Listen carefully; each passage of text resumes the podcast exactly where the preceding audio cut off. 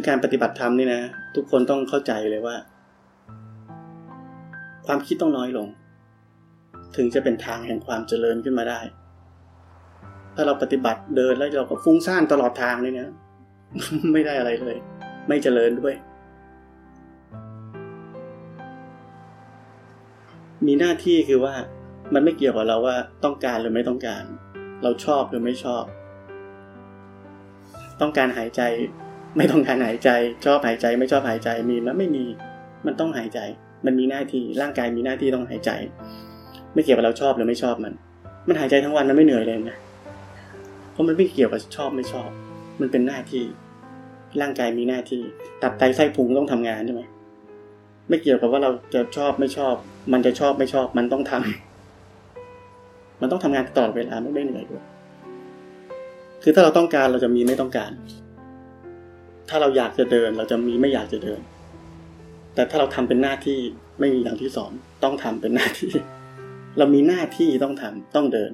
อันนี้เป็นหน้าที่ของมนุษย์หน้าที่ของการเกิดมา เรามีหน้าที่ต้องเดินเฉยมันมีเราเรามีหน้าที่ต้องกินข้าว บางทีเราไม่หิวเราก็ต้องกินนะไม่ใช่ว่าเราไม่อยากทำตอนนี้เราก็ไม่ทำมีหน้าที่ต้องทำจะชอบไม่ชอบอันนี้ไม่เกี่ยวต้องทำ คือผมจะพูดตลอดว่าหน้าที่กับวินัยอันนี้เป็นคำศักดิ์สิทธิ์ คนเราถ้าไม่มีหน้าที่ไม่มีวินัย เราเป็นคนไม่ได้ ชีวิตเราจะอยู่ในไหลไปตามกิเลสอย่างเดียวเราอยากปฏิบัติธรรมเราก็ไปปฏิบัติธรรมเราอยู่ภายใต้ความอยากอีกทีนึงเพราะฉะนั้นหน้าที่กับวินัยเป็นสิ่งที่อยู่เหนือ อยู่เหนือความต้องการทั้งสองอย่าง คือมีหน้าที่จะต้องการไม่ต้องการก็ต้องทำ เป็นหน้าที่ การปฏิบัติธรรมก็เป็นหน้าที่แบบนั้น ทุกคนมีหน้าที่แบบนั้น คือเราต้องเข้าใจว่าศาสนาพุทธ เรื่องการปฏิบัติธรรมนี่ไม่ใช่เรื่องของการทำดี ไม่ใช่เรื่องของการที่เรากำลังจะต้องทำดี ศาสนาพุทธเป็นเรื่องของการอยู่เหนือ ดีทีหนึ่ง สิ่งที่พวกเรากำลังทำมันอยู่นี้เรียกว่าไปเหนือดีเหนือชั่ว เหนือบุญเหนือบาปเหนือของคู่ทั้งหลายที่ ที่เราชอบลงความเห็นตัดสินกันตลอด ดีไม่ดีกุศลอกุศล อะไรพวกนี้ เราไปพ้นมันอีกทีนึงถ้าเรา ไปคิดว่าเราปฏิบัติธรรมแล้วเราจะกำลังทำดีเราต้องการทำดี เราเลยปฏิบัติธรรมอันนี้ไม่ใช่ ศาสนาพุทธเป็นศาสนาของการที่ ฝึกให้คนเนี่ย เห็นความจริง ตื่นขึ้นมา ตื่นขึ้นมาเห็นความจริงของโลกใบนี้ เห็นความจริงของสัจธรรม เข้าใจ สภาพ เหนือโลก ปรมัตแล้วก็เข้าใจสมมุติด้วย เข้าใจสมมุติด้วย เพราะนั้นศาสนาพุทธอันนี้ไม่ใช่เรื่องของทฤษฎีของ ที่เราชอบเรียนรู้กันว่า มีตัวตนไม่มีตัวตน อะไรพวกนั้น การเรียนรู้ทฤษฎีเหล่านั้นทั้งหมดเนี่ย เราเรียนรู้โดยอาศัยความคิด ความคิดเฉยๆว่ามันไม่มีตัวตน สัจธรรมที่แท้จริงมันไม่มีตัวตน แล้วเราก็ไปเบลมคนที่ไม่ปฏิบัติธรรมว่ามันมีตัวตน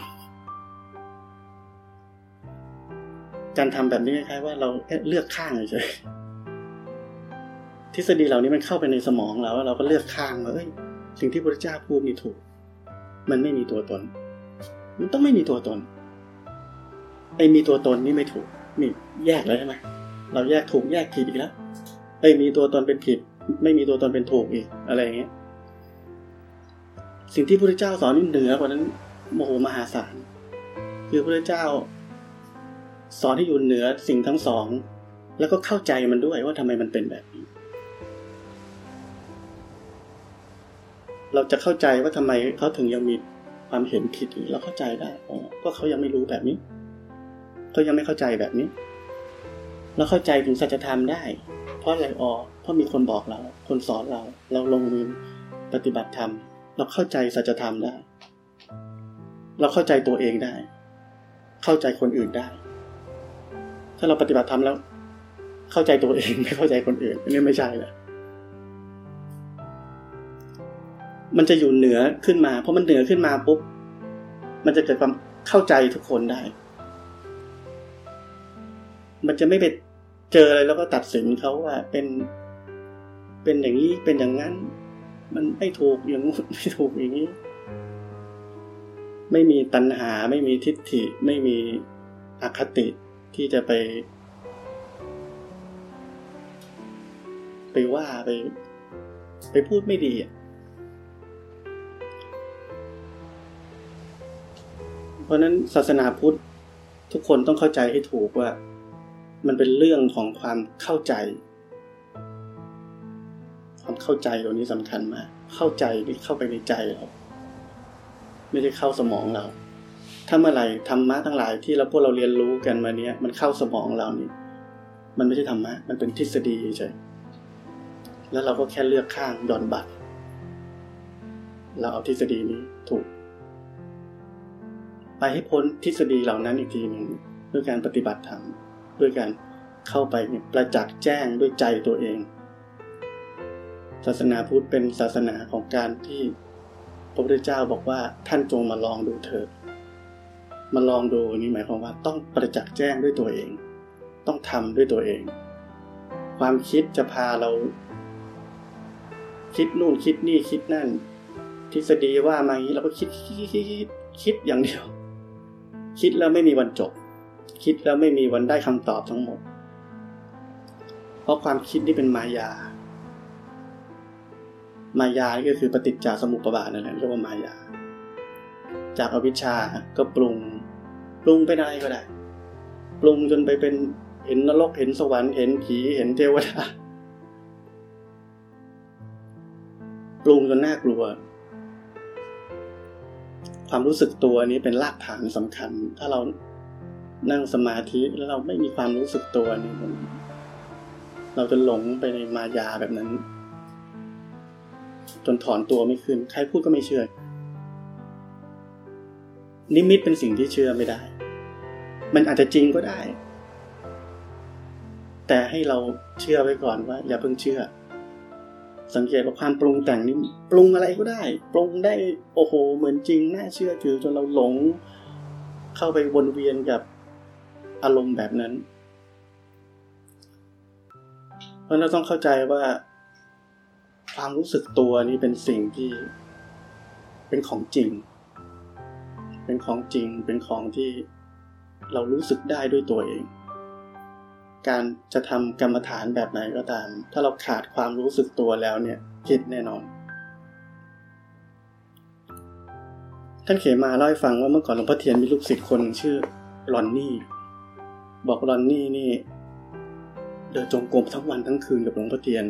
ไม่นอนไม่หลับไม่นอนเลย วันหนึ่งลอนนี่ก็ตาลอย หลวงพ่อเทียนที่เป็นมะเร็งนอน ท่านเคมาก็ไปเรียกหลวงพ่อเทียนลวงพ่อเทียนลุกมาปุ๊บปั๊บปุ๊บปั๊บเหมือนคนไม่ป่วยเลยตั้งเขียนมาเรารีบไปหาลอนนี่เดินเข้าไปจูงมือลอนนี่เลยนี่ปีบบีบมือ รู้สึกไหมรู้สึกไหมจนลอนนี่นี่กลับมา ความรู้สึกตัวนั้นมันกลับมา ชีวิตนี่กลับมา เราไม่มีความรู้สึกตัวที่ผมบอกเหมือนเราเป็นซอมบี้ เราเดินได้แต่เราเป็นซอมบี้หลวงพ่อเทียนนี่เรียกความรู้สึกตัวรอนนี่กลับมา รอนนี่กลับเป็นปกติได้ ท่านเขมานันทาถามหลวงพ่อเทียนตอนนั้นว่า ถ้าเราช่วยเขาไม่ทัน จะเป็นยังไง หลวงพ่อเทียนบอกว่า ถ้าช่วยเขาไม่ทันเขาก็จะเป็นของคนอื่น เป็นของวิชาทิฏฐิกันเป็นของคนอื่นคืออะไร อยู่ในโลกของมายา อยู่ในโลกของมิจฉาทิฏฐิในโลกของความปรุงแต่งอยู่ในโลกของความหลงไปแล้วยิ่งเรียกกลับมาไม่ได้เลยจนสุดท้ายเสียสติ เพราะนั้นความรู้สึกตัวเป็นรากฐานสำคัญมาก ในการปฏิบัติธรรม ถ้าเรารู้สึกตัวไม่ได้ทำอะไรก็ผิดหมด ความรู้สึกตัวที่เราปฏิบัติธรรม มันต้องเป็นลักษณะของผู้รู้ ผู้ตื่น ผู้เบิกบาน ต้องเบิกบานด้วย เราปฏิบัติธรรมแล้วถ้าเราไม่เบิกบาน ให้เรารู้สึกไว้ว่า เราอาจจะกำลังกดข่มบังคับ เพ่งอะไรอยู่ เรามีกำลังมีมาตรของนักปฏิบัติธรรมอยู่ เรากำลังทำอะไรบางอย่างอยู่ที่ผมพูดตลอดว่าการปฏิบัติธรรมไม่ใช่การทำ ตั้งแต่เริ่มต้นจนจบสิ้นของการปฏิบัติธรรมมีขั้นตอนเดียวคือ ไม่ต้องทำอะไร รู้อย่างที่มันเป็นเฉยไม่ว่าจะเป็นปุตุชน อริยชนทำแบบเดียวกันหมดเพราะนั้นการปฏิบัติธรรมไม่มีขั้นไม่มีตอน รู้อย่างที่มันเป็น รู้ด้วยจิตที่มันว่าง จิตที่มันเป็นปกติ จิตที่มันเป็นปกติเป็นพื้นฐาน เราก็รู้ก็เห็นอะไร มันจะเป็น การรู้การเห็น ที่ประกอบด้วยสัมมาทิฏฐิ พอประกอบด้วยสัมมาทิฏฐิสัมมาที่เหลืออีกเจ็ดองค์นี้เกิดขึ้นทันที พร้อมกัน ไม่จะไปนั่งทำทีละสัมมา เราไปนั่งทำทีละสัมมาเนี่ยทำอีกแล้วใช่ไหมเราทำอีกแล้ว ชีวิตไม่เคยหยุดทำเลยทำอย่างเดียว เราจะปฏิบัติธรรมเราต้องทำอย่างนี้ทำอย่างงู้นทำอย่างนั้น เนี่ยผมบอกว่า เราไปเรียนรู้ธรรมะ เราเอาทฤษฎีเข้ามาใส่หัวธรรมะกลายเป็นทฤษฎีไปแล้ว แล้วเราก็จะไปทำมัน ถ้าเมื่อไหร่ที่ธรรมะเข้ามาเป็นทฤษฎีในสมองเราเนี่ยไม่ต่างกับ positive thought เท่ากันเลย อยู่ในความคิดเหมือนเดิม เรากำลังเดินเส้นทางใหม่ เปิดเส้นทางอริยมรรคโอ้โหชื่อสเทอริยมรรคทำเหมือนเดิม กำลังไปสู่ความเป็นอริยบุคคล แต่ทำเหมือนเดิม จะเป็นยังไง ก็เป็นบุคคลเหมือนเดิมทั้งนั้น ถ้าเรายังทำเหมือนเดิม วิถีชีวิตเรายังเหมือนเดิม วิถีชีวิตของพวกเราทุกคนที่สนใจปฏิบัติธรรมเนี่ย จะปฏิบัติธรรมให้มันก้าวหน้านี่เราต้องเลือกองค์ประกอบชีวิตเราเนี่ย ให้มันดีที่สุด ให้มันเหมาะสมที่สุด เท่าที่เราทำได้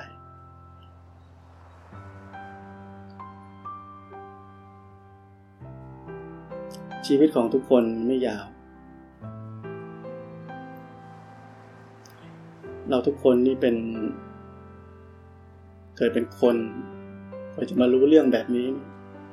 อายุสามสิบสี่สิบห้าสิบหกสิบกว่าจะมารู้เรื่องแบบนี้ ผ่านประสบการณ์ชีวิต ผ่านความหลงโลกมา ไม่รู้เท่าไหร่ แล้วพอเรารู้ทางที่ถูกต้องเราก็ยังใช้ชีวิตแบบเดิม คิดแล้วเป็นไงงงไหมแทนที่เราจะทุ่มเทเวลาที่เหลือทั้งหมดเนี่ยพาตัวเองไปสู่ความพ้นทุกข์ที่แท้จริง เราก็ไปทำเรื่องเหมือนเดิม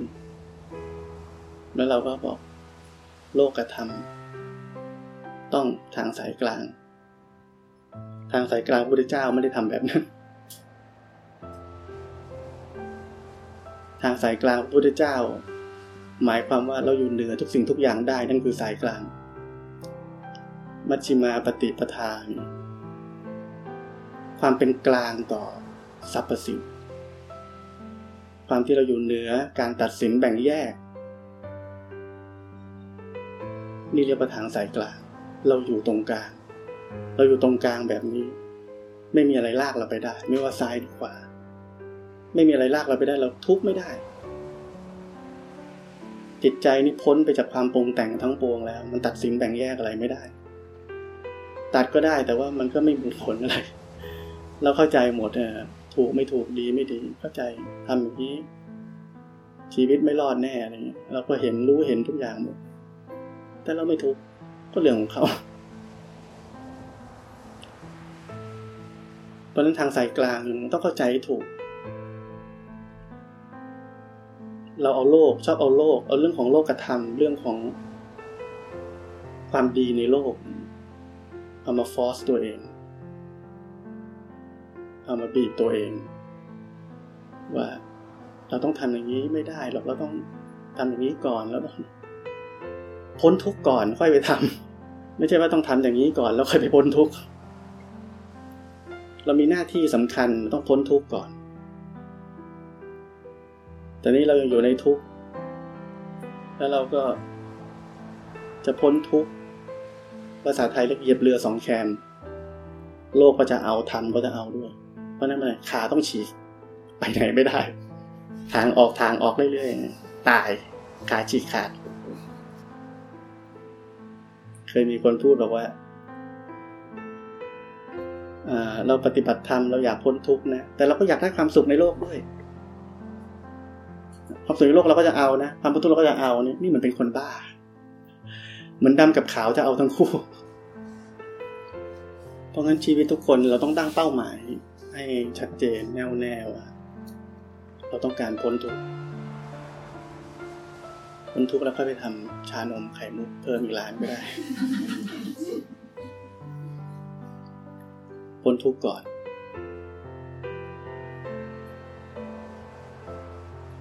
การปฏิบัติธรรมนี่มันไม่ยาก พูดตลอดมันไม่ยาก แต่อยู่ที่เราอึดพอที่จะทำให้มันเป็นนิสัย ให้มันเป็นวิถีชีวิตของเราเลยได้ไหม ให้เรารู้สึกว่าชีวิตของเราคือการปฏิบัติธรรมทำได้ไหมปฏิบัติธรรม สร้างองค์ประกอบชีวิตให้กับตัวเอง เต็มที่ที่สุดแล้วทำอะไรได้ต้องทำทำอะไรได้อย่างเต็มที่ที่จะให้ชีวิตตัวเองเนี่ยมีไลฟ์สไตล์ที่ เหมาะสมเกื้อกูลต่อการปฏิบัติธรรมต้องทำที่พูดทุกครั้งคือความวิเวกสันโดษอันนี้เป็นสิ่งที่จำเป็นมาก หลายคนก็ฟังทำเยอะแล้วก็บอกว่า อืม เราทำงานไปปฏิบัติธรรมไปก็ได้ ก็ได้เหมือนกัน แต่ได้แค่นั้น ไม่ใช่ทำไม่ได้ทำได้ แต่เราหวังแค่ไหนกันเราหวังอะไรกันเราหวังมีชีวิตดีขึ้นหน่อย หรือเราหวังจะพ้นทุกข์เราต้องถามตัวเองให้ดีบอกปฏิบัติธรรมแล้วก็ดีขึ้นแล้วพี่ดีขึ้นแล้วพี่ ดีขึ้นแล้วครับมาดีขึ้นใช่แต่ไม่พ้นทุกข์ชีวิตที่ยังเป็นปุถุชนอยู่ยังไม่พ้นทุกข์ในชีวิตเป็นเวฟเป็นคลื่น กิเลสพร้อมจะลากเราไปตกต่ำได้ตลอดเวลา ลากเราไปผิดพลาดได้ตลอดเวลา วันนี้เราอาจจะโอ้โอเควันนี้โอเคแล้วทุกอย่างโอเค แต่วันนึงที่กิเลสถาโถมเข้ามาปุ้งเราน็อกเลยน็อกลีกพาชีวิตตกต่ำก็ได้ เป็นบ้าก็ได้ อย่างสมมติทำธุรกิจ ขายเสื้อผ้า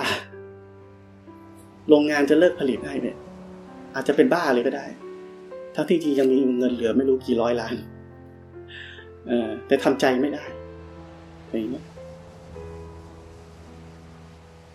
เพราะนั้น ความสุขที่แท้จริงที่พวกเราไขว่คว้ากันอยู่หากันอยู่เนี่ย จะสังเกตว่ามันไม่ใช่เงิน เรามีเงินแต่เราก็บ้าได้ ถ้าเราเสียใจเราผิดหวัง อะไรก็ตาม เราสังเกตคนรวยๆเยอะแยะไม่มีความสุข เพราะความสุขไม่ใช่เงิน เพราะฉะนั้นตั้งเป้าให้ชัดเจนว่าเราจะได้ความสุขจริง ๆ คือความพ้นจากทุกข์ไป ความพ้นจากทุกข์ไปนี่ พวกเราพ้นทุกข์ได้ที่นี่ เดี๋ยวนี้ตอนนี้ ในขณะที่เราจิตใจเราไม่มีความคิดปรุงแต่งจิตใจเราปกติอยู่เป็นความพ้นทุกข์แล้ว ในความพ้นทุกข์นี้เป็นความสุขแล้ว ศาสนาพุทธเราจริงๆ เราไม่ค่อยอยากจะพูดเรื่องความสุขเท่าไหร่เพราะโลกนี้ไม่มีความสุข เราพูดถึงความพ้นจากทุกข์เมื่อไหร่เราพ้นจากทุกข์นั่นเราสุขแล้ว ความพ้นจากทุกข์อันนี้เป็นสิ่งที่ พวกเราจะจินตนาการไม่ออกเลย ความสุขทั้งหลายที่เรากำลังหาอยู่ ในโลกนี้ทุกวันนี้ตามกิเลสตัณหาราคะทั้งหลาย มันเทียบไม่ได้ เทียบกันไม่ได้เลย เหมือนเหมือนน้ำหนักกับส่วนสูงเป็นคนละมาตรวัดเลย เพราะนั้นชีวิตทุกคนต้องการความสุขต้องไปให้มันถูกทาง ใช้เวลาที่กำลังมีอยู่ร่างกายกำลังแข็งแรงอยู่ มีองค์ประกอบของชีวิตทุกอย่างที่มันพร้อมที่จะปฏิบัติธรรมที่มันพร้อมที่จะเจริญจิตเจริญใจเนี่ยทำให้มันเต็มที่ เราลอง นึกถึงตัวเองเนี่ย เรามีนักปฏิบัติธรรมในนี้ยี่สิบชีวิต สังเกตตัวเองว่า ชีวิตเราดีขึ้นหรือเปล่า ซื่อสัตย์กับตัวเองหน่อยว่า ที่เราบอกเราเป็นนักปฏิบัติธรรมเราปฏิบัติหรือยังเราได้สร้างองค์ประกอบของชีวิต ที่มันเกื้อกูลต่อการปฏิบัติธรรมแล้วหรือยังเราได้เซตเข็มทิศชีวิตของเราเนี่ย ให้มันเต็มที่แล้วหรือยังที่จะช่วยเราให้การปฏิบัติธรรมนี้มันจเจริญก้าวหน้าจริงๆหรือจริงๆพวกเราเออละเหยกันไปเรื่อยเออก็ไม่ปฏิบัติอยู่เหมือนกันเดินจงกรมเช้าเย็นตื่นตีสี่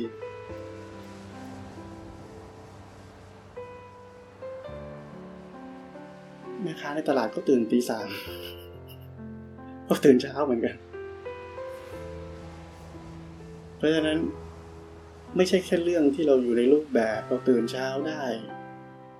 แล้วเราก็บอกว่าเราเป็นนักปฏิบัติธรรมแล้วเราจะเป็นนักปฏิบัติธรรมก็ต่อเมื่อวันๆเราคิดแต่เรื่องว่า เราจะทำยังไง ใช้ชีวิตยังไงที่มันจะเกื้อกูลการปฏิบัติธรรมให้มากกว่านี้ ให้การปฏิบัติธรรมมันเข้าไปอยู่ในสายเลือดเรา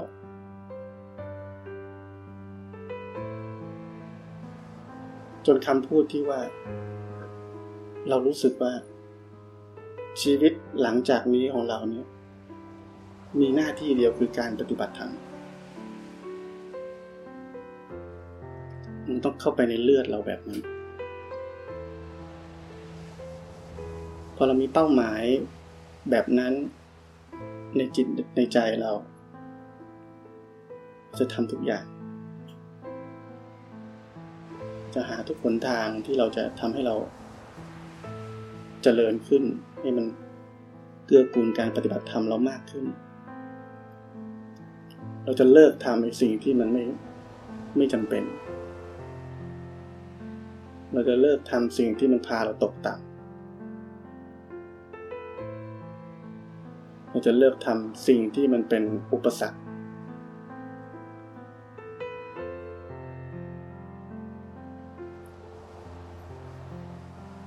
หลายคนไม่อาจจะไม่เข้าใจเรื่องของกรรมนี่ว่ามัน มันไม่ใช่เรื่องเล่นๆ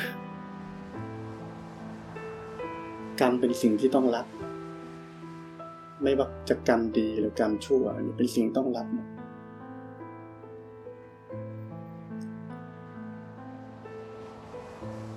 ถ้าเราอยู่ในโลกนี้เราต้องทำกรรม ไม่ว่ากรรมนั้นจะดีหรือจะชั่วก็ตามจิตใจที่อยู่ในโลกด้วยความไม่ปกติผิดปกติ อันนี้เป็นต้นเหตุของกรรม เพราะฉะนั้นเราต้องรับกรรมที่เรียกว่าวิบากกรรม แล้วก็วิบากจิต จากความผิดปกตินั่นแหละ เราต้องรับทุกอย่าง แต่พวกเราตอนนี้เนี่ยก็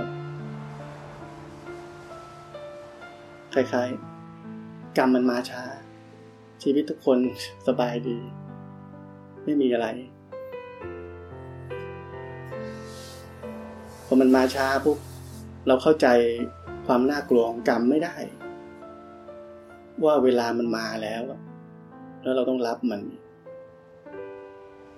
เช่นเกิดเวทนาทางร่างกายเนี่ยต่อให้ใจไม่ทุกข์ในร่างกายมันก็ทุกข์ เอามีดมากรีดเนื้อเราเราก็เจ็บเหมือนกัน ทุกคนมีต้นทุน สังเกตไหมเรามีต้นทุนที่ดี ไม่งั้นเรามีอัตภาพแบบนี้ไม่ได้ เป็นมนุษย์ครบสามสิบสองไม่พิการ ไม่มีโรคภัยไข้เจ็บอะไรที่รุนแรงกับเราทำไมเรามีอัตภาพแบบนี้ได้ พระพุทธเจ้าก็บอกว่าเพราะเรามีศีลนี่เรามีศีลที่สมบูรณ์ดีพูดลึกไปเขาเรียกว่ากุศลกรรมบทสิบเหล่านั้น แต่สิ่งที่ใหญ่กว่าศีลเขาเรียกว่าอาธิศีล คืออะไรคือความเป็นปกติ จิตใจที่เป็นปกตินี่เท่ากับมีศีลเนี่ยคุ้มครองแล้ว เราเกิดขึ้นมามีอัตภาพแบบนี้ด้วยด้วยต้นทุนของการที่เรามีมีศีลมาก่อน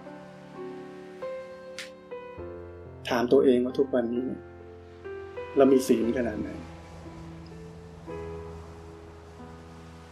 ศีลนี่ในความหมายที่ผมพูดอันนี้ให้เข้าใจว่าเป็นความเป็นปกติ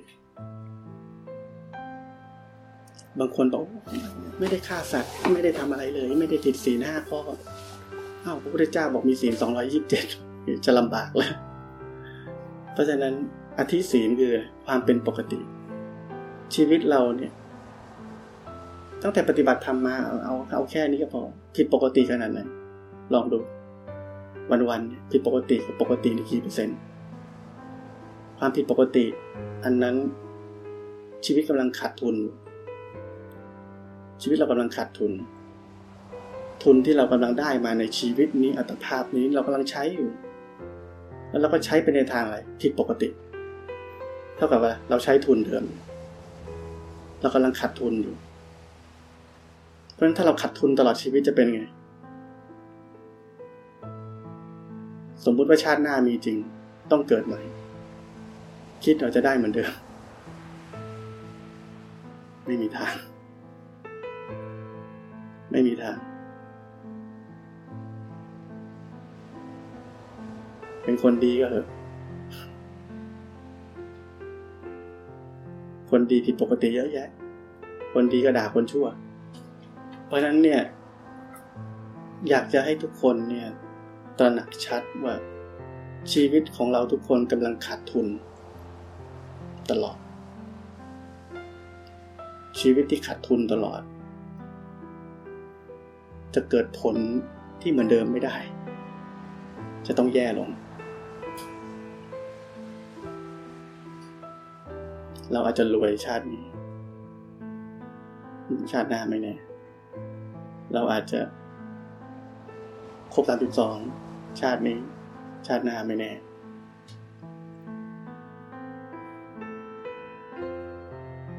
เรื่องชาตินี้ชาติหน้าเป็นสิ่งที่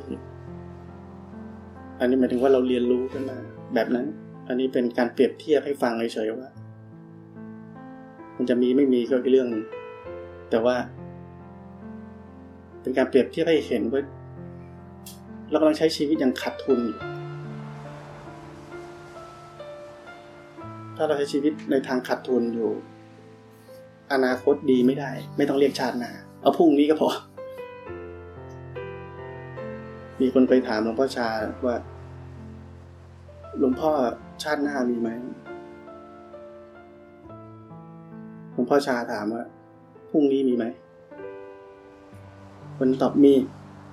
พ่อชาบอกอืม ถ้ามีก็มี ถ้าตอบพรุ่งนี้ไม่มีก็ไม่มีก็ได้ เป็นเรื่อง รู้เองเอาไว้รู้เอง